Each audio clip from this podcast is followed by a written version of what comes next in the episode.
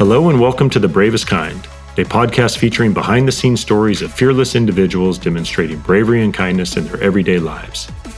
I am your host, Ryan Schaefer, and I am a firefighter and EMT with the Kirkland Fire Department located just outside of Seattle, Washington. We have a great show in store for today with my guest, Matt Roe.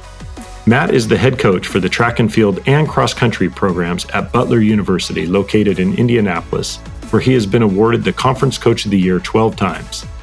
Matt discusses his coaching and leadership philosophy, the value in showing up on a daily basis, and why he believes a not to do list is much more important than a to do list. Matt also shares how he balances the challenge that comes with running a collegiate athletics program while also being a husband and father.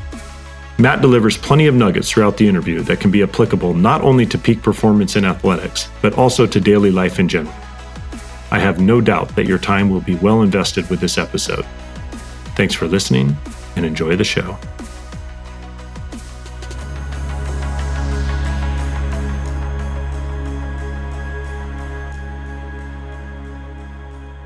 Well, Matt, thank you so much for joining me today on The Bravest Kind. Matt is the head track and field and cross country coach at Butler University. So Matt and I know one another from our days as Division One athletes at the University of Portland. Uh, Matt ran cross country and track for the pilots, and I was on the tennis team. And aside from both being athletes at University of Portland, we were also roommates and good buddies. And I'm honored that you are appearing today as a guest here on my podcast. Thank you so much. Yeah, thanks for having me, Ryan. I appreciate it. Matt, you have dedicated much of your life to to running, uh, both uh, as a youth and, as I said, you and I knowing each other from our college days and competing at the University of Portland, and then soon after you began your pursuit uh, of a coaching career. So I want to talk a little bit about that. I want to set the stage before we really uh, dive in here. A little bit of your uh, background, your upbringing, and how you really got into the coaching profession.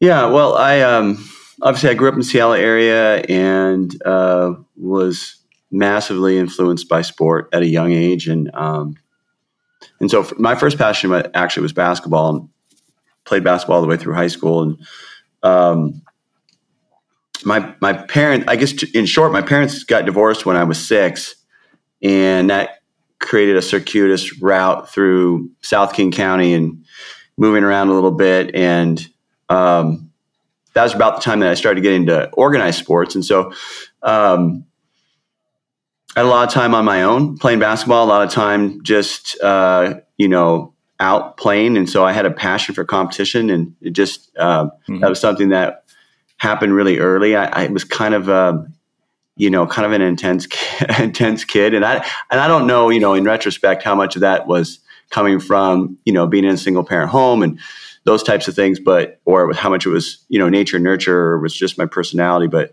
I really got into sports and competing and and was hyper competitive and and along the way my my role models, you know, starting in about fourth grade were coaches, you know, teachers and coaches, and especially mm-hmm. yep. male role models in my life were were coaches. And so I think that just got in my bloodstream really early um, about you know um, leadership and and in competition and and those types of things. So I think it was just always always there. And um, as I got into junior high and high school, you know, and and was successful in sport, I had more deep relationships with my my my coaches, and I think at that time I was just setting the stage um, for a career path. Although I wasn't solely fixed on that at the time, I I knew I was either going to be a teacher, a writer, or a coach, or some combination thereof, and I didn't know where or at what level and, and how that was going to work. But I was massively influenced by my teachers and, and my coaches, and and I was really competitive. So when I started to think about it, it's like you can have a career where you can teach, be a teacher, but you can compete at the same time. And I yeah. just thought that was like absolute gold. And so I think that's that's kind of what set me on on a path. And I also just studied a lot of coaches, just interested in sport, interested in um, psychology too. It probably would have been another career path for me. And so, um, just how people led each other and how you won became an interest of mine growing up and in college and and then post college. So a few things there. One, as as you and I even before we started recording, we were just talking NBA playoffs. Basketball was also my lifelong passion and uh, really chosen or favorite sport uh, as a youth. And so, yeah, despite uh, I guess despite that fact, we we ended up our collegiate pursuits ended up differing a little bit, but uh, that was still my dream. In, in some alternate life, somehow I, I played D one hoops or right. uh, some level of professional professional ball.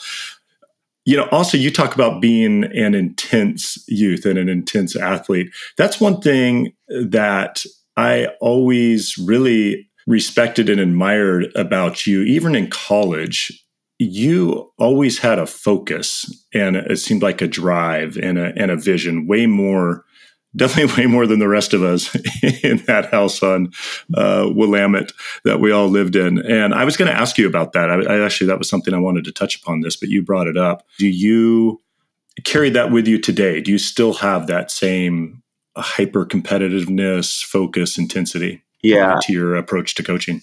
Yeah, I do. And it's, you know, one of the things that, you know, you have to, you know, when you're growing up, you're trying to figure out who you are. And, and sometimes you're, I don't want to say necessarily you're embarrassed by it, but shamed by it, or you're trying to channel it, your, your personality or what, what have you. And mm-hmm. I, I realized pretty early that that was, I was just in, in, in retrospect too, but in looking back, like, you know, in the second grade, um, you had to stand in line to to get into the building, uh, and and I had to walk. This is right after my parents got divorced, and I had to walk um, like three quarters of a mile to to school. And I realized that the person you could be first in line, but it didn't really matter. Everybody else was on the playground playing. right. It's, it sounds ridiculous yeah. now, but so I was just like, wait a minute. So I can be first every day if I just get here before everyone else, and so yeah. I would just be yeah. first in line to go into the building, which is ridiculous. It just, it, but it was just establishing yourself, I guess. That was in you. Yeah, it was just, it's just mm-hmm. odd. And then, you know, um, I, I remember in we used to play video. You know, we used to play Nintendo, right? We had Nintendo as kids, and and in my apartment when I was we I lived in Kent. Uh, I got so frustrated playing uh, some of these games that I I kicked a couple of holes in the wall of the apartment, and then that day, you know, um, we just happened to move the room around, you know, and it just looked different now all of a sudden. And then, you know, two years later, my mom found these huge holes in the wall.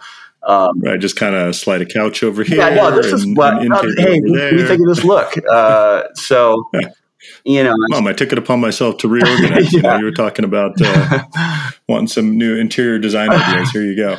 So I just, I mean, looking back on those things now, I, I realize that, you know, that was just part of your wiring. And um, you can use it to good too. And obviously, it, it, I think, probably bit me in the backside a little bit uh, growing up. And even competitively, it probably, I didn't always channel, you know, like in college, I overtrained and I, and I didn't listen to my body and it, it largely impacted the mm-hmm. outcomes that I had late in my career. And, and I learned from that. No, well, I know you've uh, you've been very successful everywhere that you've went, and along those lines, I'm curious, what is your philosophy or attitude approach towards coaching? So you get these uh, young men and women uh, into your program from high school, uh, recruit them, uh, see something in them. How do you go about maximizing an athlete's potential? It starts with the individual. There, there's a lot of talk about the team, the team, the team, and what are we doing for the team? And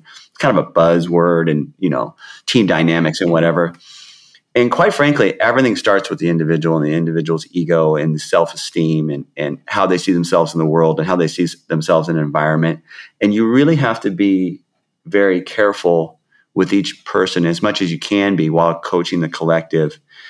And I think if you can have a connection with a person, you can really you can ask them to do things that and challenge them in a way that other people are not willing to, uh, don't know how to, or aren't even you know actively pursuing. And that's I think that's one of the hardest things of coaching is in, in our level, a really high level, almost top of the pyramid. It's like I'm going to challenge you in a way that no one else will. This situation is going to challenge you in a way that that you probably won't need to be challenged anywhere else in your life because you're smart, you're good looking, you know, you, you're talented. You can probably fake it most anywhere else. And in our sport, mm-hmm. you there you cannot fake it. You're going to get exposed, and that's what I love about it because people you can't hide. I mean, you can't it's, hide. It's, yeah, it's raw, right? I mean, it is literally. It's it's it's. Uh, that's one thing I love about uh, track, about swimming. I mean, it is straight up who can get from point A to point B the quickest. Right. Like you said, there's there's right. nowhere to hide. You're completely exposed. Right, and any vulnerability that you have. Um, that you bring into the race. Uh, let's talking about racing at least. Mm-hmm. Um, at the highest level it's going to get exposed right? And so so much of my coaching is done prior and we can't call timeout right? That's the one thing we talk about. We can't call timeout we, we can't make adjustments on the fly in a competition. And so so much of your um, you know it's kind of the iceberg effect. So much of your coaching is done before we get to the meet. I do very little coaching the day of a competition. If i'm doing a lot of coaching on the day of a competition I've, I've either messed up somewhere along the line um, or we're just trying to feed an athlete. More, they just need more. In which case, we're probably going to get a compromised outcome. So, yeah. so much of it is trying to get it. I call it getting in the blood. Hey, I'm talking to you about this right now, Ryan. I'm coaching you. I need to get this in the bloodstream. I need you to think about it. I need you to be able to process it, and then you got to be make decisions based upon that. And so, we really work towards um, things being automatic, um, and there's a huge trust involved, and that's a that's a big long process and there's lots of tendrils to that in terms of just to training just the nuts and bolts of what we do but also how we approach the training and how we see ourselves within that construct. Yeah i'm assuming you watched the last dance documentary? Oh yeah for sure. That really stood out to me with phil jackson how much he basically was like no i don't coach everybody the same. I there was that uh, footage of when dennis rodman needed yeah like needed a day or a couple of days off. I don't know, it was in the middle of the playoffs and went went to Las Vegas and I think he extended his stay and Michael Jordan ended up knocking on his door in person. But I think of that with a lot of coaches. Where do you find that line between doing what needs to be done for the team versus how do I push their buttons and and and and get them to tick to maximize their own individual performance? So, I guess my question for you, as I say that, is when you are out there, uh, whether it's recruiting or once an individual is is already in your program, are there specific uh, traits, characteristics that you're looking for in an athlete outside of raw talent? Yeah, certainly. And to your to your point, I, you know, one of my my one of my favorite sayings that you know picked up along the way, and we say it right at the outset too. Just I, we put everything out there, we, so there, there's no misgivings about where we're at. Um, your ultimate goal is to be able to treat everyone the same and have everyone have a similar level of conformity and be on the same page. It mm-hmm. makes your life easier. And so, one of the easiest ways to do that is recruit people you think are going to do that. If you think somebody's going to be a challenge to that, you have to weigh how much talent do they have you know what's what's the risk reward? Um, and if you can get high talent people who have similar mindsets together your job gets you you know much more manageable really quickly. Not to say there won't be challenges but in the recruiting process we try to we try to weed out people that are going to be problematic. And earlier in my career i would maybe lean on more talented people and say well this kid's talented. I think we can do it. And now especially with where our success is at we say we don't need them because this is going to be problematic. Or we tell them at the outset, where in recruiting, if you really want somebody, you're probably not going to tell them how you how you're, you're going to need to act. We'll do that um, to mm-hmm. to strengthen to make sure our culture is strong. That said, I also give more latitude to individuals within the program than I probably did as a, a, as a younger coach, where I was more kind of by the book, and this is how we're going to do it, what have you. And maybe it's because I have more talent now, and maybe I can see it, people's idiosyncrasies differently. But um, one of the things that we talk about, and we put it out there early, is fair is not always equal, and equal is not always fair. So we are going to do what's and, and it's weighted in our program this person is going to get these opportunities and they're going to get these things, but everyone's going to get the basic things that they need. And if you do well, um, with what you have, which you should be able to. That's an expectation. Then you're going you're going more opportunities are going to present themselves. So it's definitely incentive driven, but it's not incentive driven unto itself because we're trying to get you to chase a carrot. It's just we try to give people what they need when they need it, and our goal is to move them along that path um, and move everyone along that path. And in so doing, everyone feels that they have value, but everybody knows where their role is at because everybody can't have the same role within an organization. Mm-hmm. It's just not realistic. Um, on the flip side of that, I will pull people, high performers aside and say, hey, listen, you get everything. Okay. You get this, you, you know, you have all these things afforded to you and you've been given this, this gift. So the expectation for you is that you're going to, is you're going to lead in a certain manner because it, I, you need to recognize that nobody here is more important in the program. Right. And so that's one of the things that yeah. we talk about. And so, yeah, I might be the head coach, but I just have a role. So my role is A, B, C, D, E, and F. Okay. And your Brian's role is XYZ. Okay.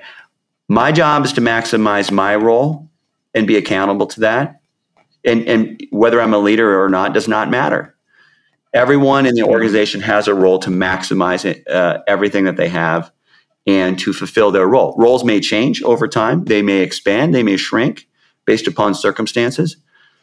But we, I'm not a big believer in this is what I say we do and it's my way, the kind of old school, whatever. Now, there are times when that is important and, and needs to and it's a known uh, probably by the way that i lead i don't think there's any question but um, i want my athletes to feel that i'm doing everything in my power to help them get better so they're empowered. And so that's a high bar um, and it should be a high bar for everybody in the organization. And so people uh, to answer the second part of your question i guess is find people who want to be part of something bigger than themselves right but at the same time have a huge internal dri- drive to be great individualistically it starts with the individual it expands out to the to the group and then it comes back to the individual and so if you can find somebody who's driven and competitive but has a good foundation uh, as a person um, that's the person that you want to recruit. The trouble and the challenges in individual sports is you have people who are at times highly self involved. And that's what has allowed them to be successful. And you cannot throw the baby out with the bathwater. So you have to say, yeah, okay, this person is self involved, arrogant, whatever, however you want to label it. Um, how do we get them coming over to our side? How do we coax that person to understand that there's something more than themselves without them losing themselves along the way. Uh, that's the, I think that's the art form of leadership in, in teaching is not just saying, well, that person only cares about themselves. Well, if they're talented, we need them. Right. are they malleable? Are, are can we develop them? Um, do can they see the greater whole? Um, and sometimes I've had some people that never quite got it, and they were help, help the team be successful, um, and that's okay too um, because maybe it comes to them further down the road where they have an experience or they th- there's a growth pattern in their life and they look back and they go oh they have an aha moment and as a coach you're not going to see those aha moments but you hope for them and you try to put in the best situation to be successful and sometimes even say you're going to be thinking about this three to five seven years down the road and this is what i want you to think about when this yeah. happens and then you, you try to get them into the future and they might give you the yeah yeah yeahs but if they're they might be listening too and and so as a coach you can't get to see all the lessons learned right? right? you have to just put them in the best position and cross your fingers that it has a lasting impact on them. So um, when i do that i speak very specifically and, I'm, and i'll say to them this is very important. I want you to pay attention. Not that other things aren't but I, I will say it in that manner. If i can teach you anything it's x. And and i hit some of those big really important things that i think have lifelong ramifications. Um, and I make sure it's known and I come back to it, you know, and that's just kind of like hammering the basics, hammering the basics about how we, how we apply ourselves and what we look towards and what we think about and how we carry ourselves, et cetera. So, Matt, one thing that's interesting, especially being a collegiate coach, is that you have these athletes for a relatively short window of time you've got them for four years, maybe five at the most. If they are, you know, if they have a redshirt year or an injury, how do you maximize their potential within that time frame? And then talk to me a little bit about that life cycle of a coach and having them for that uh, period of time, and then setting them up for success beyond their college years. Yeah, that's one of the things you we're always looking at. One of the overarching questions we have, and it's a life question really, is how much time do we have, right? How much time do I have to achieve this task? How much time do I have to do these things I want to do? And so it's a finite amount of time in, in coaching at the collegiate level. You know when the end is, right? It, for some people, it's mm-hmm. five years. For a transfer, it might be two years or even a year. Uh, it could be four years if somebody doesn't red shirt. So one of the first questions you ask when you're um, broad based, when we're talking about um, developing an athlete and we're just talking about sport, is one of the first questions we have is how much time do we have? Because that defines what we do, right? And so we say, okay, how much time do we have? In skill acquisition, we always work from general to specific. So whatever the task might be. So we say, okay, how much time do we have? Where is this individual at? Um, from a training age, um, from a chronological age, um, and where where is their performance level, what's their skill set, what have you, and then where based upon that criteria and that information, you know, we synthesize as much of that as possible, and we start to ask, okay, I ask myself, where do we think this person can get to, right? And that's what, as a coaching staff, we say, this person can run to about, I think this person can run X or Y, or get to this, qualify for this level of meet, whatever, by the time they're done. That would be a good and for them as I see it. And so the fun part of coaching is you get to you get to you're you're a steward of their talent. And we're talking about, you know, the top 1%, right? And they have this gift. And even inside that 1%, there's a huge gap of of talent, right? Or 2% or whatever it may be. And but it matters the same to each person who comes through the doors, right? They want to be great. But great is one of the most overused terms yeah. and abused terms in our society. Like truly being truly great at something, you have to immerse yourself in it. You have to, there's, a, a you know, a, a mastery that has to take place um, over a course of practice um, to truly be great. Now, you can be better than someone else because you're more talented. That's not what I'm talking about. I'm talking about being great. So, greatness is something that has to be cultivated on a daily daily level and there has to be a focus on that which means you can't be great at everything right? Mm-hmm. so you're going to have to choose what you want to be great at. Um, and if you're coming through our doors then the expectation is you want to be a great runner. Now great for somebody might be x or y because of their talent level and for someone else it could be something completely different. One of the big tenets of my coaching is I don't care what your potential is. All I care about is getting you there. So there, there are people at different levels. It doesn't matter to me. I see where I think that athlete can get to uh, and what that might be, and you try to be as the best steward of their of their gift as possible, of their talent as possible. And so, in doing that, you've got to be looking at the long term. Mm-hmm and say, okay, I've got four years with this person. Okay, where do we think they can get to? We always take the microscope and we pan out, you know, and we look out, and then we pan back in again on what are we doing today, and we have check marks along the way. At the end of their freshman year or their first season, where are they at? Are they picking up valuable skill acquisition in terms of hey, they can run X miles a week, or they can um, they can run X workouts at X time, or what's their functional movement patterns look like? You know, how do they move? Um, how's their injury prevention? How's their strength development? How's their pliability? Uh, you know, there's all these little intricate things in running, the science of running that we're trying to apply on a da- daily basis. We work from general to specific, and then and then we cycle through that process. You know, the same way that you would cycle through seasons, and then we have an end, whether it be an end of a season or an end of a year cycle and then we build back again. And hopefully, each time we build back, we've got a broader foundation of fitness. We've got a more mature athlete on lots of levels, physiologically, psychologically, and we're preparing them along the way to get in more difficult situations, more challenging situations, which ultimately are ultimately going to allow them to run mm-hmm. fast. For the very, very elite that I have, the hope is that they we give them either a we have given them the skills to run post collegiately if they have to kind of do it on their own and work, or you know, which is for a lot of people, or work within an elite training group that's not a, a pro group per se, or they can be a contract pro and they can go be a professional athlete. And I've got a few people in the program right now that that's what we're grooming them for. If an athlete has that potential, it is your job to make sure that you put them in position, in my estimation, that they can run post collegiately. So, and most people are just going to get jobs after they're done. But if they, if they get, whenever they get done, one of the things I really focus on, and one of my goals is your, your last race in a Butler uniform is your best race in a Butler uniform. That you've put all these things together. And, you know, that's a little bit about my experiences. You know, my last races as a senior were, were my best races. They were, weren't certainly where I could have been.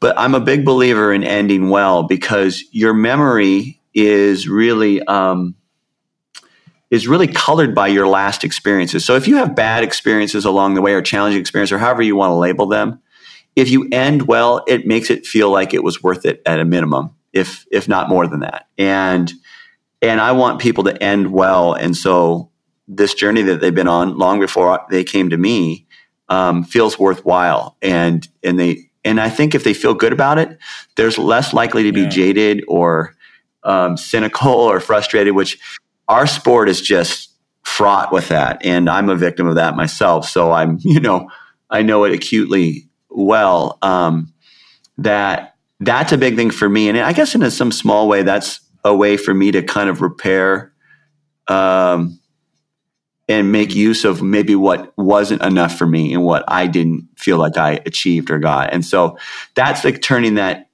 maybe that negative or that experience that you you um, didn't get or were kind of hoping for and turning it on its ear and giving kids a great experience. I feel like we've had that in our program a lot, and every every single one is unique, and every single one is important yeah. in terms of that because it's their one chance. And I might be coaching 30 athletes at a time, but it's their one time through that cycle. It's a very small window in their life, and it's a very important one because here's a time when you're really skilled and really good at something, and you're going to be 23 years old, and there's no place for you to do that anymore. And you know that's that's tough. And so I want people to end well. So if they go in the work world, they like I had a great running career. The better they feel about it, the more they're going to, in my estimation, the, the more they're going to be thinking about the lessons along the way because they won't be cynical or jaded or frustrated. And they will have a greater potential to apply what they've learned. And that's where I think the gift of maybe not having the college career that I wanted to have has been a thing that's with me, next to me every single day.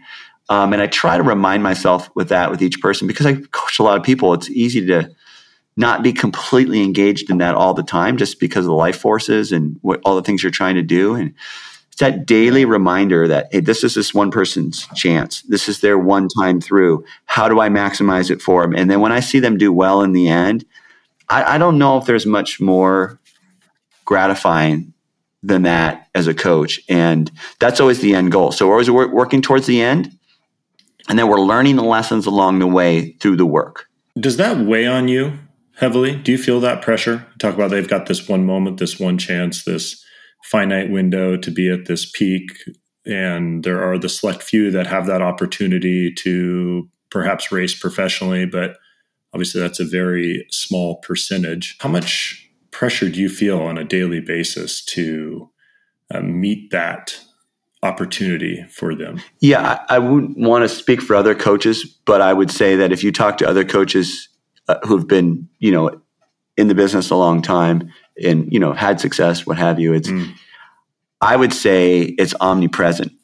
It's always there, and um, there's a great coach, um, former coach, um, who got the women's volleyball mm-hmm. program really rolling at Nebraska when they were power. And his name's Terry Pettit. And Terry Pettit came and talked. He's a friend of our eight, our ADs, Brady, uh, um, Barry Collier, who's former um, coach at Nebraska. And um, th- it really resonated with me when Terry, this is maybe 10 years ago, but Terry came and visited with us and he said, if you're a great mm-hmm. coach, you're at the movie theater, but yeah. you're thinking about you know what set play you know in, obviously involved but what set play they need to run against their their rival or whatever and and i think that's one of the hard things uh, about this business and one of the reasons that i don't advocate it for a lot of people is is that you ha- you're you're constantly thinking about how you can help structure things for people and help them grow and help and, and really get an end sometimes just how do we get a result you know? How do we get them in a position to get a great result? And it's it's fun because it's a puzzle all the time and it's invigorating um, and there's a challenge every day because there's always roadblocks along the way. Certainly health being a huge part of that um, mental and physical for that matter um, but certainly physical health i was referring to um, but it takes you away from how you know it's a challenge to having a regular life. Um, and that's coaches have to learn how to be able to manage that so that they don't go they don't burn out um, that they're good spouses that they're good parents. Um, and i think you have to you learn how to let some things roll off your shoulders a little bit and go well that wasn't what we were looking for. And you have to go back internally and say did i do everything that i could to put that per- person in position to be successful? And if i did and they didn't get it then you have to kind of live with that. Um, so there's a great pressure on doing having a great process as a coach to make sure that you're giving everybody everything they need. Like just today i'm like okay who's going to get massages tonight? You know how are we've got somebody with a, a plantar issue, plantar fasciitis issue going into the first NCAA first round. How are we going to deal with that? Um, one person's coming back late um, because they they sprained their foot and they're a little short on fitness. How are they going to race? It's going to be warm. There's all these little things that we look at and they're in the back of your head. And I think they can keep you from being present in other people's lives, like your family.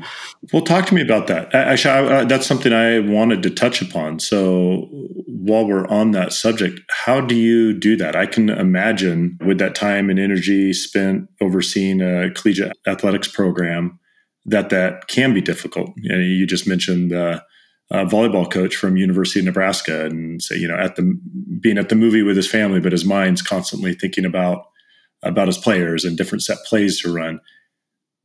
How do you turn that off, or at least if not turn it off? What do you do to be present? Because you're you're married and a father of two. Yep. How do you carve out that time and energy for your family the same way you do for your athletes? It's it's a challenge. I mean, I, to be honest, it's a real challenge to you know. And you you worry, you know, am I giving everyone everything that I have, you know. And then at, at, some point you get frustrated if you don't get what, you know, if you get bad outcomes or what have you and you think, what am I am I giving myself what I need, right?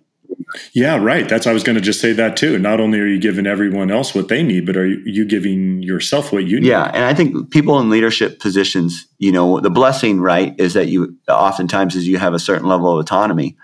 Um, and that's good. You don't have, you know, one thing I hate being is micromanaged. That's probably fair for all most people, I would assume, of course. But um, the problem is you're trying to measure your own success, you know, and, and did I do the right thing, and am I giving people everything that I have, and am I giving my, am I investing in myself? And it's a real challenge. Um, and I think you know, as you get older, you realize the things you can't control and the things you can control, mm-hmm. and I think that helps you a lot.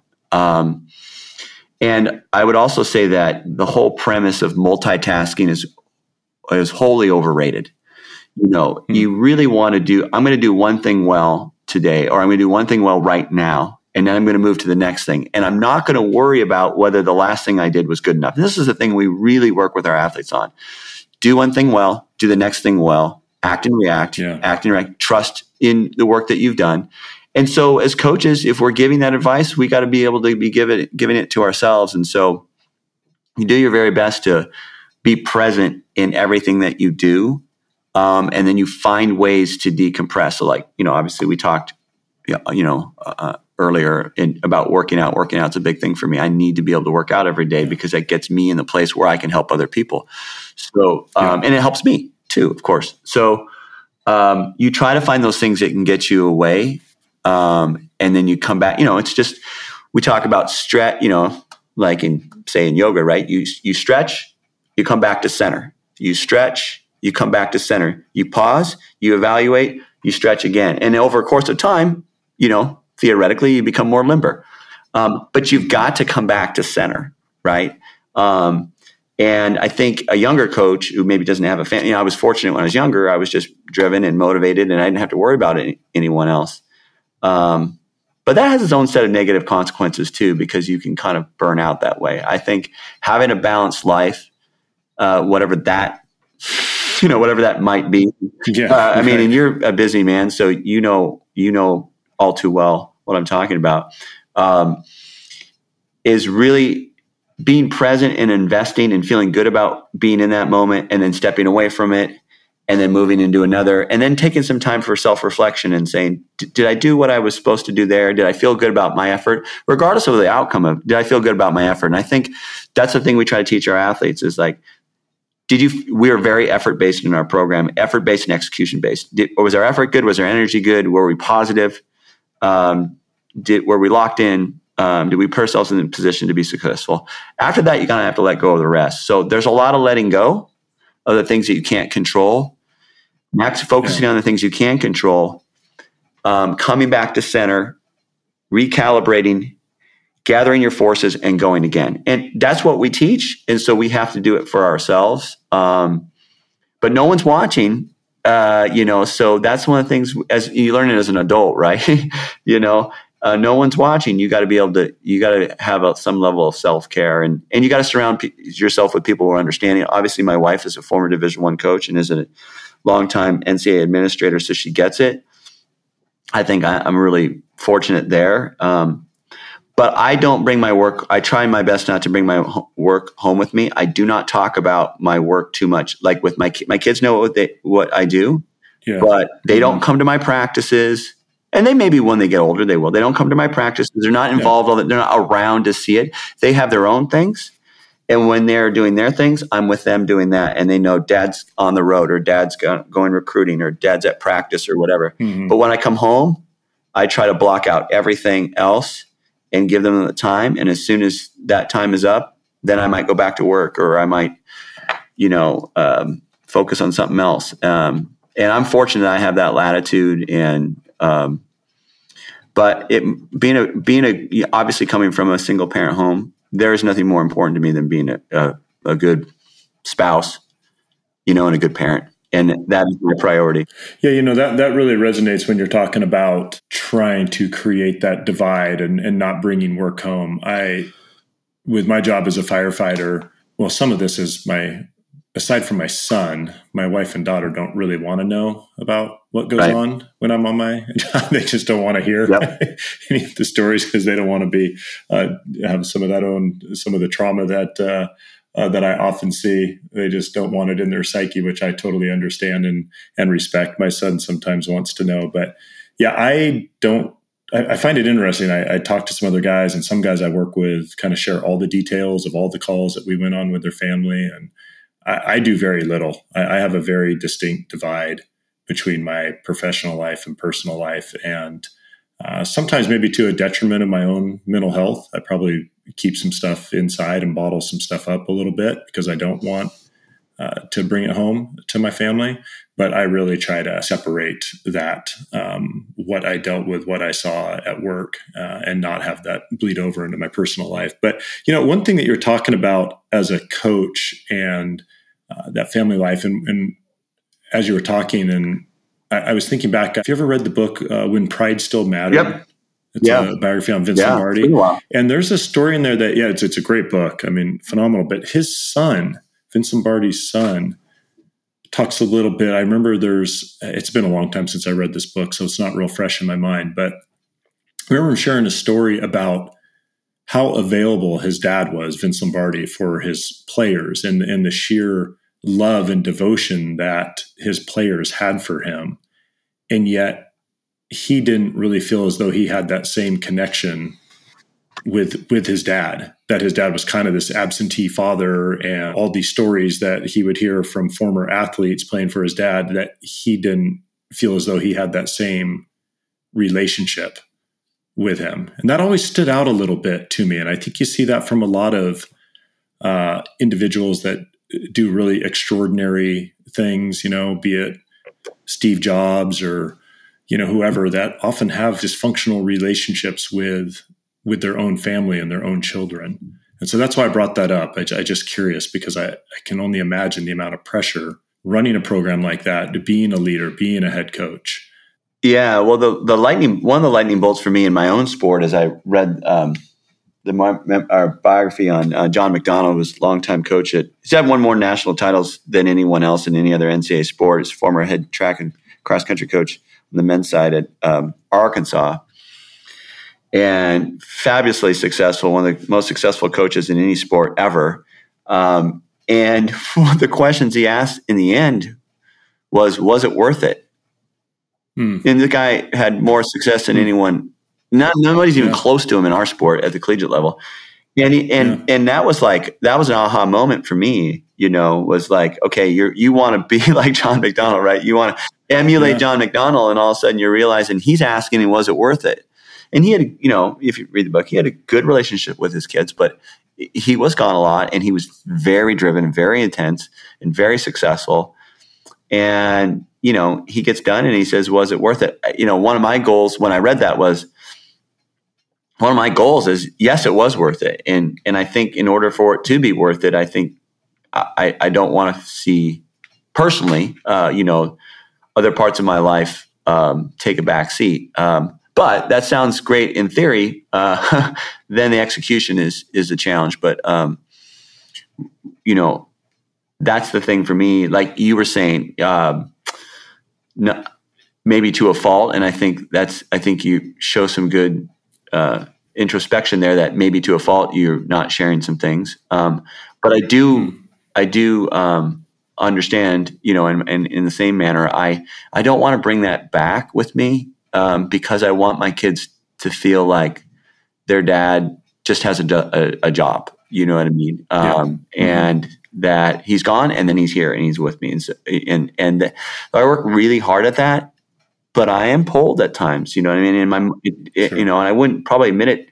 I'm admitting it to the world here, but you know, I'm my mind is sometimes pulled. Oh, I get it. I mean, that's just natural. Yeah. oh 100% I, I mean, putting putting uh, practice into play, if you will, is is such a challenge. I mean, that's, that's such a challenge to be present, and as you said, not not multitasking and focusing on on one thing, doing that, and then moving on to the other thing. I mean, these are all traits and skills and topics that I that I work on continually and and and tell myself, you know, I fit like mentally reminding myself daily to stay present, to stay in the moment, and it's such a challenge. Do you meditate at all? I have, yeah, I have um, throughout the years, not as successfully as I'd terrible like.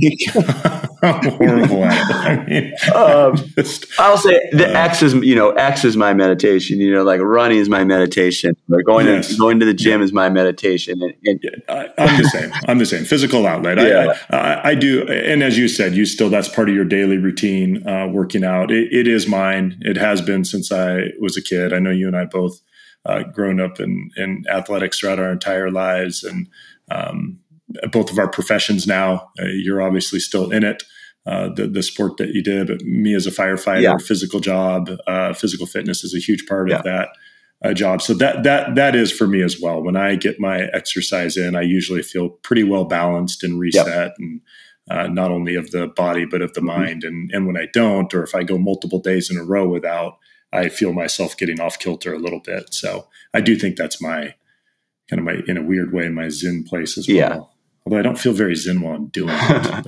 some, well, some days, you know, you know, that's an interesting thing. And to, to that point about trying to be perfect is, um, I think, I think, uh, this was kind of another lightning bolt, um, comment for me is the, the late poet, William Stafford, who's an Oregonian and longtime Portland resident, you know, where we went to school. He wrote a, for a long time period, he wrote a poem every single day now, obviously, hmm. creating a poem is incredibly intricate and difficult, and you yeah. can sit on it for years. And somebody said to him, you know, Bill, how do you, how do you write a poem every day? You know, how do you do that? He's this fabulous published poet, one of the great poets of North America in the 20th century, and um, he says, "I just lower my standards." And I think that that was that's kind of an aha moment for me because it's just like and it's a lot of advice that people give is just get out there. You know what i mean? It's not going to be perfect. So when things aren't going well or you know or in terms of like my energy levels aren't great i have a certain standard of how i want to work out the things i want to be able to do running wise or lifting or whatever. I just i just get out there. And so that i have certain points of the year where i'm just kind of quote unquote ticking the box but the engine's on and it's moving right? Yeah. And then I'm like, okay, I'm going to get to a place where I'm going to have some more free time. You know, kind of summer is summer and fall are usually kind of good times for me. And then I'm back at it, and I try to build that foundation. I try to put all those nuts into the, you know, um, store them away in in case I have a patch where it isn't so good. And so that's kind of the mind game that you play with yourself to keep yourself going. But sometimes, um, in terms of being really good at something, is shooting. You know, in for type A personalities or people who are driven, trying to be 10 out of 10 all the time is a recipe for disaster. You can be 10 in your effort, yeah. but you might not have great energy on the day. So you might only get a seven. So, like when I talk to my athletes, I'm like, hey, I think this is a really good outcome for you. Um, I think this is an A outcome for you based upon where you're at. So that means we're grading on a curve here. We, we want to get to a place where we're not grading on a curve, athlete X. But you know what? I liked your effort there. I like where you're at in this training cycle. Um, I like your I like the things that matter in terms of um, execution and, and, having the right mindset and the right goal for for where you're at. And that's where I try to keep people because you can't be 10 out of 10 all the time. You hope that you're 10 out of 10 in the end, um, and that you're tracking towards that. But along the way, it's just not realistic. But you can have great effort and have average outcomes and be satisfied with that and so in your own life, when you're working out, or for example, you know, I was, I think we were talking earlier, May is a really tough time for me, but I'm, I'm lowering my expectations on the outcome, but I'm going to try to put whatever effort I can into that. And that keeps that engine turned on. And then I'm going to come out, the, the clouds are going to clear and I'm going to have a break and my energy stores are going to come up and then I'm going to crush it and I'm going to build a foundation back. And then I'm going to have that foundation to draw off of when things go sideways, you know, or, or I have a tough week or, or I'm traveling a lot or whatever it may be. So I'm pretty, uh, I would say, monastic in that approach, you know, and it's that's my, I guess that's my meditation. I love what you're talking about. Really, just showing up daily. Mm-hmm. Like you said, if you continue to show up and continue to show up, you're going to have those varying levels, but you will have moments of of being in the zone, for lack of a better mm-hmm. term, or being at your peak, even though it's not going to be a daily 10 out of 10. But there's a book that I read, and it's uh, called The War of Art. Heard that? Not so. There's obviously the art. There's the Art of War, which you know I know Bill Belichick is a big disciple and stuff. But there's another book called The War of Art, and it's about being a professional in whatever your field. You know, as an artist, as a coach, talks about the professional. The pro shows up daily and puts everything aside and sets out a dedicated or designated amount of time to do work. And I think there is something really powerful about that process and that routine and that consistency. And you are going to have those varying level of days. But if you do that, then you're going to have a lot of, you're going to find that, that sweet spot a lot of times as well. Yeah, and when you find that sweet spot, that, so that's you know, obviously we, we talked a little bit about flow theory, right? And um, mm-hmm. that studied that in graduate school, and it's a big part of my coaching.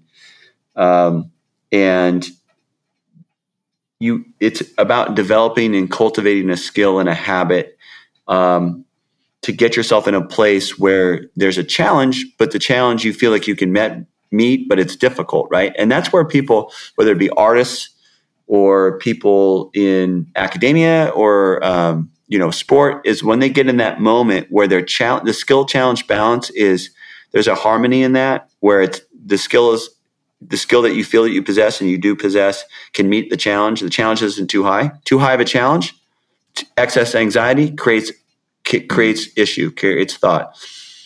Um, task too easy skill too high creates boredom right? And so we're trying to when we're coaching somebody we're really trying to get them to find that skill challenge balance. And so having goals that are reasonable but are stretch that you think you can get to is what keeps people engaged in the process right And we really work on daily goals. What are we doing daily? And what are we doing in the 22 hours you're not at practice? And how are we setting goals for ourselves in that? And that could be, you know, prehab, rehab stuff that we do, we need to do as, as runners and, and, and you know, nutrition and, and track and field athletes and those types of things. And, and there's that part, but it's also the self care that we try to teach our athletes. Like, and, you know, for instance, one of the big challenges we have in this generation is trying to keep people, um, keep their social media in check, you know, and they're they're tied yeah, to social media sure. because that that can impact self esteem and it can impact um, attentional focus. Um, so anxiety is the enemy, um, excess anxiety, but some level of anxiety or quote unquote stress is good because stress is a mover. Stress creates inertia, and so you know um, life life in general life is about suffering right? Life is about suffering and how we work through suffering and how that gives us satisfaction and meaning and purpose in our life. Excess suffering is something we're trying to avoid. So excess anxiety is something that it doesn't it's it's energy wasted right? But there has to be a appropriate amount of stress anxiety however you want to apply it to trying to achieve a task. And i think we think, oh, I, I want a stress free life. That's not a life I think most people would want to lead. But we don't want an anxiety filled life as well, right? And so trying to find tasks and having goals that are appropriate or things to focus on that are appropriate that give us satisfaction that we can move towards gets us in a place where we can focus on a singular task. And when we do that, we self actualize. And when we self actualize, we start to form who we are and we start to actually give ourselves more inner resources and we fill that well of energy, uh, real energy, not fake energy that goes away. You know, um, that's that internal drive and that ter- internal energy that is just being purposeful, right, in life and feeling feeling like your life has purpose. Um, and then we have connection with purpose. Um, we have something that's really powerful. So that's that renewable energy that we're trying to provide for ourselves we need to do, we need to be disciplined to do. And that means we have to get off Instagram. We have to get off Twitter. We have to yeah. get off the some of the stuff. Not that any of it's un, unto itself is bad, but too much gets us moving in the wrong direction psychologically, keeps us too far from coming back to our center once we stretch. So we can go stretch and do something, social media or whatever it might be, but we got to come back to our center and say, what's my purpose? What gives me, what makes me feel whole? How am I going to achieve that? How am I preparing myself for that today? How am I preparing myself for that tomorrow?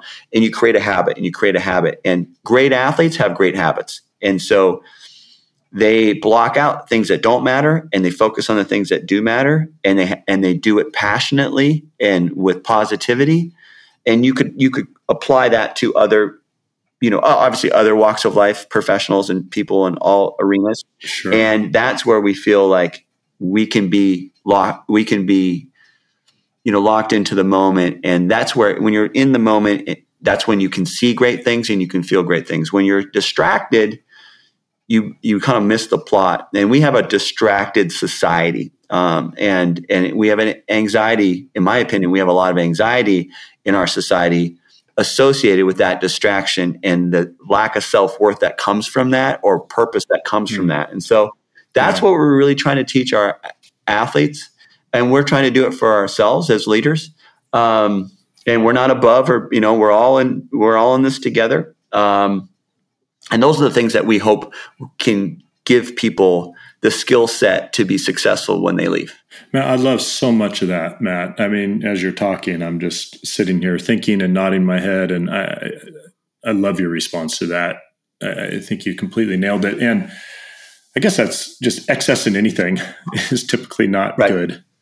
You know, I mean, any, anything in extreme excess, uh, as as we often experience and see in life, is uh, not healthy. But I, I talk, I try to talk to my kids about this a lot. You know, when they talk about being nervous about certain things or being scared, and I always talk to them about that. You know, being that that's natural and it's okay. And like you said, you don't want to live in, in a life filled with angst, but it's okay. It can be exciting. That, that, that, that energy that you feel, that means that you're doing something oftentimes that you care about or has meaning or is worthwhile. Uh, I just finished taking a lieutenant's promotional test in my fire department last week, and that is as nervous as I have been in so long but with that comes focus and being sharp and uh, feeling like you are putting yourself out there and going for something. Uh, and without that, like you said, you kind of revert to a life of boredom and and not and not having purpose. You know, one thing that we talked about, Matt, when so for everyone listening, Matt and I reconnected on the phone uh, last week when we were talking about doing this podcast, and one thing you mentioned in that phone conversation was that you were not big on to do lists, and that you were more big on a not to do list. Talk to me about your philosophy on that. Well, most of the people that I'm dealing with you know, are what, you know, would be called type A personalities or high achievers, right? You're at a strong academic institution and you're an elite athlete, right? And so they got to that place by everyone telling them how good they are. And that's not a bad thing altogether in adolescence, but they have this internal drive and they want to do more. Coach, what do I need to do to be better? What do I need to do better? You know, yeah. um, and what I see a lot in society is a lot of energy, but misapplied energy, right? And so once someone gets to a level where they have a really high level of skill um, and they've developed a really good lifestyle to allow them to be successful and they've blocked out some of the things that you know are going to get in the way their next you know move is coach what else can i do and and sometimes that's problematic because th- they wanted more on the to do list. And I'd like them to do less things, probably better, right? Or find right. some things outside of doing more, because doing more feeds the ego, right? Yeah. Um, And sometimes, you know, a young athlete they have to learn how to handle more load and do more, and that's that, that's fair. But in in the process of that, they have to probably get rid of some things to make room. Um, and so, big part of my coaching philosophy is I'm trying to eliminate mistakes as opposed to doing more things. We're going to do the things that we do and we're going to apply them and we're you know, but along the way, how can we how can we get rid of things that are going to get in the way? And we we talked about anxiety, and one of those things is anxiety creates creates action sometimes, but sometimes it creates the wrong action. Sometimes it's better just to be still and be centered in that spot and not move somewhere mm-hmm. else or let your mind move somewhere else. And when our mind moves some, somewhere else, if someone's a high achiever, they want to do something with it. And it just gets them going down the wrong path. And so when I'm having a conversation with an athlete and I see them going down the wrong path, one of the things that we talk about a lot, yeah, you know, that I say to an athlete, so it's known in our program is what do you do when you realize what's the first thing you do when you realize you're in a hole? you know, like you've gone the wrong way, you've had an injury or whatever. What's the first thing that you do? And and off, most often when I ask that person the first question, they're like, "Well, climb out of the hole." And I'm like, "Yeah, but you don't know how deep the hole is, right? Like, sometimes you don't know." Right. The first thing you do is stop digging. How did you get into this place? Well, I dug this hole because yeah. X, Y, and Z. Stop yeah. digging. So I'll say that to an athlete when I think they're in a bad. Hey, I think you're digging a hole here. Just stop digging. We can talk about it, but let's not move in a certain direction or let's not um, think in a certain direction. So let's just stop and pause and assess here before we start going the wrong direction. Because if you go down the wrong road for a while, it's gonna you're gonna have to come all the way back to this place where we're at right now to get going again, yeah. and that's inefficient. And so I like to f- talk to people about the things that they're they're doing in their lives that are not helping them and let's stop doing that or let's and sometimes those are hard habits to break and so let's maybe it's too big of an ask to say stop doing this. How about how do we minimize this in our life? And oftentimes the minimizing is minimizing the things that we think about that are getting us in the wrong place. It's not always an action step. Sometimes it's what we're thinking. So i'm going to stop. If i hear somebody say oh this that or the other they're talking about something i'm like that's not helpful. We can, are you dis- disciplined enough to stop doing that? Right. And what mm-hmm. we find is if people done something a certain way forever, um, and it's fed them in a positive way, but it's not going to work now. It's a hard lesson to, for them to stop because it's fed their ego, and and oftentimes it's people in their past said this person. If I had a nickel for every every high school coach or counselor or teacher sent me an email and told me how their kid is the most special kid and they're the hardest worker right. ever.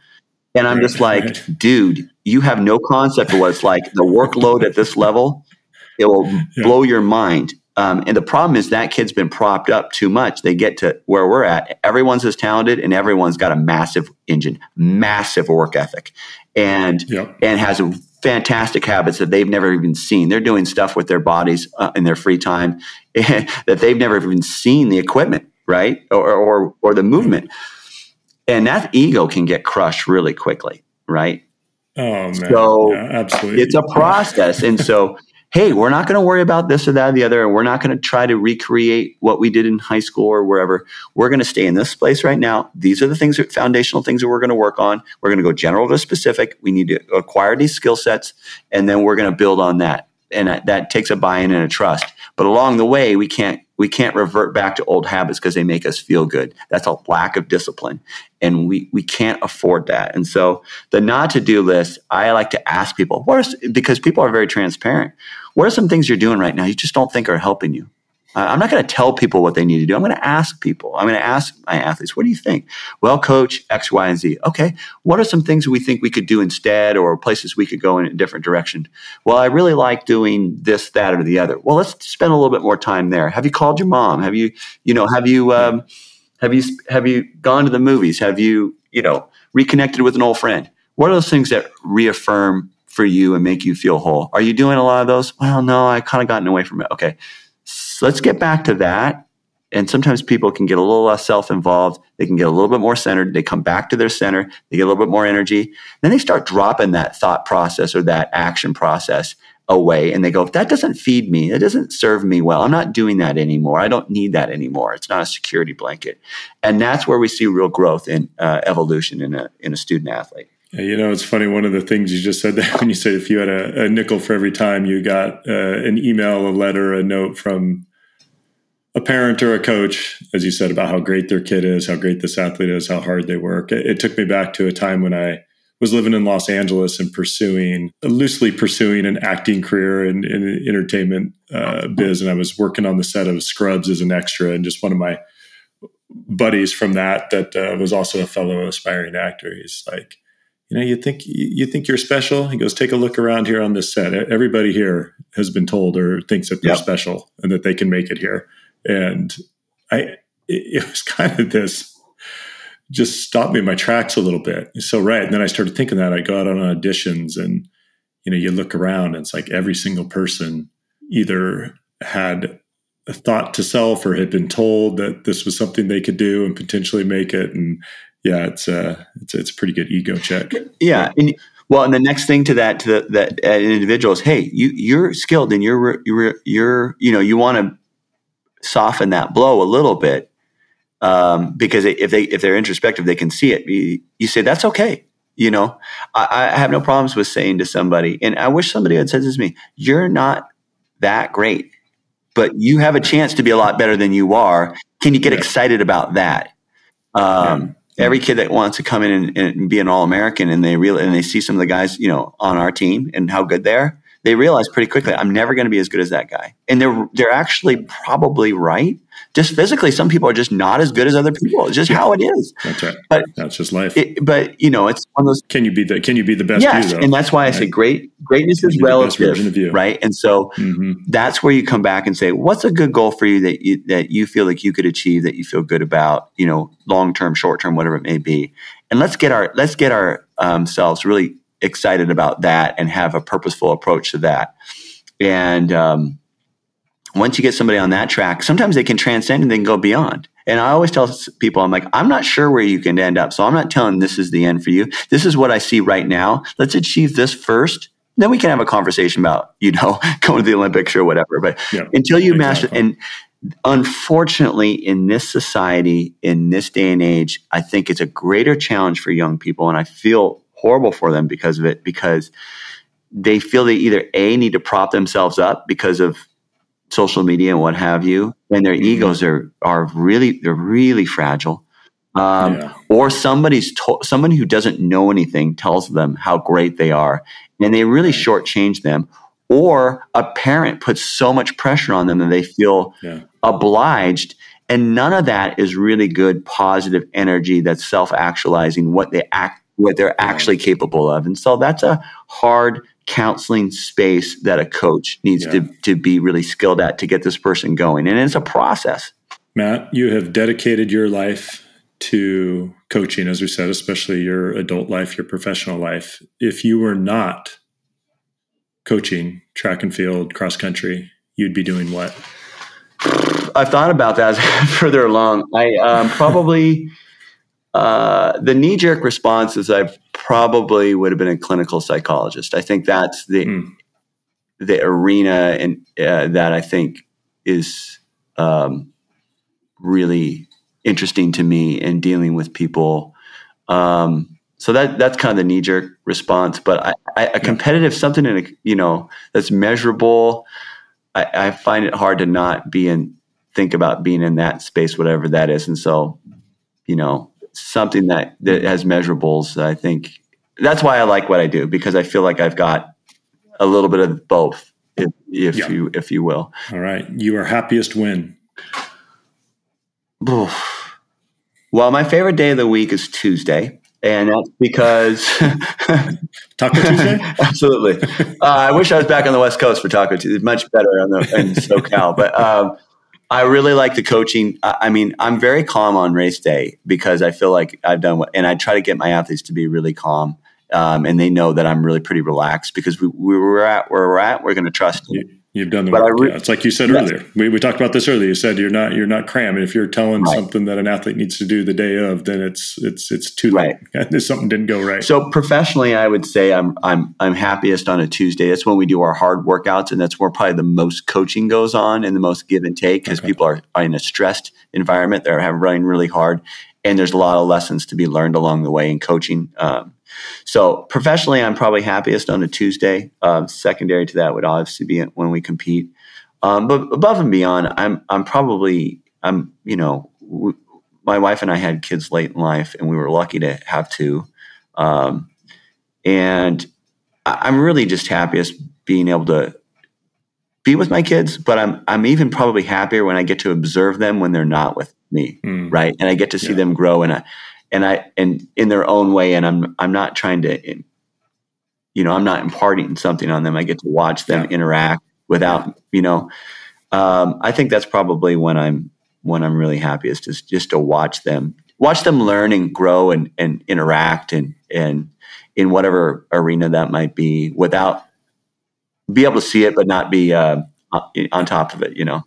I, I, I 100% know what you mean. In fact, my very last podcast episode, I interviewed uh, a guy that I was on The Bachelorette with, and we were talking about that. And I said the same thing. I was like, I, I'm always when I'm in that right frame of mind and I see my kids, like you said, more from a, a distance, not not fully involved, and you just have those those moments sometimes where you can be an observer. Uh, it's it's really special. Yeah. So I, I, I totally know where you're coming from there. All right, Matt, you have to do something you're scared to do. What's your process of quieting that fear and proceeding anyways? Great question. Um, well, the first thing is okay.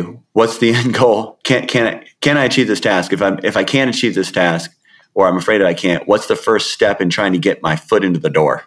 Just to get my foot in the door jam, that I can maybe squeeze myself in there. So it's probably what's the first step I can take to give myself a fighting chance to achieve this task. That's probably where my energy energy's at. If I look at it and I don't know how to do it, I'm just trying to figure out what's the first step, and then from there, what's the I'll figure out the next step from there. You know what. I mean? All right. What does being brave mean to Matt Roe? You know, I, I think I think being brave is is really being in the moment and accepting the moment for what it is and not trying to prostitute it or make it your own or make yourself feel a certain way, but really just uh, being in the moment and accepting it for what it is and and acting accordingly to what that that is. And that's that's a challenge. All right, I'm going to hype you up here so everyone has a little bit of context and background of who I've been talking to and who everyone's been listening to.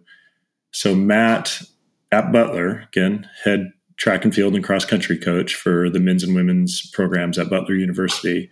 You have been 12 time conference coach of the year. You've been nominated as a finalist for National Coach of the Year You've coached 31 All Americans, over 100 conference champions. You've coached athletes at to both the national and international levels, and you've also had multiple athletes compete in the Olympic Games. How does that sound when I say all of that? Do you feel you feel accomplished, or is there still a lot more for Matt Roe to do? Uh, I mean, the the real ans- answer is I don't know if I've ever really felt accomplished. I mean, yeah. you do the, you you work hard, and then there's there's numbers or whatever attached to your name, whatever it might be. But you know, for me, it's always just the next thing. You know what I mean? And and I, mm. I, guess what I say to athletes is, would you choose this or door number two? Right, like the unknown. Mm. If someone mm-hmm. said to me yep. 14 years ago when I got to Butler, would you choose what you just said, uh, or door number mm-hmm. two? I would choose that every day of the week and twice on Sunday. Yeah. But um, I don't know if that necessarily makes me feel like I've accomplished I've accomplished anything. And first of all, a coach doesn't win races; athletes do. So those accomplishments are my athletes' accomplishments. I play a role. To what level, we'll never really know, but I put my heart and soul into it. And I think the short answer is there really is no finish line. There's no moment, and we've had great things happen, and I've, and it's been great for the moment, and I've enjoyed it. But then it's on to the next thing in that process of doing it again, and that obviously can wear on you, but it's also invigorating. So um, I'm really grateful that I'm I'm allowed to do what I do for a living because it, it gives me great satisfaction, and I I do feel like I do have an impact on people. Yeah, well, as your friend, I just want to say congrats on all that you have done and accomplished in your career. And I know there's still a lot more out there for you. Uh, so thank you for spending some time with me today. Uh, continued success. What what do you what's coming up? I'm assuming we're nearing the end of the season. Yeah, here. do we have, we have the NCAA first round East preliminary uh, next weekend in Jacksonville, Florida, and got 12 okay. athletes there, and we're hoping to advance as many to the finals in Eugene a week and a half later at University of Oregon. Okay, right yeah. on. Nice. It's gonna be and then Olympic trials uh, after that. We've got um, we've got maybe we've got an athlete that we think has a chance to get to the trials too. So well, that's great. Well, best of luck uh, through all of that to to you and your athletes. I'll I'll certainly uh, I'll, I'll, track you guys online and see how things turn out. All right, Matt. Thanks so much, man. Good luck with the end Thank of the season. Thank you, Ryan. And that's a wrap on this episode of The Bravest Kind with your host, Ryan Schaefer. Be sure to check out my website, ryanschaeffer.com. That's R Y A N S H E A F F E R.com for more podcast episodes and information happening in my world. Also, don't forget to subscribe to the Bravest Kind podcast. And if you feel so inclined, please take a moment to leave us a rating for the show. We'll be back at it with a new guest next week. Until then, be brave and be kind in your own lives.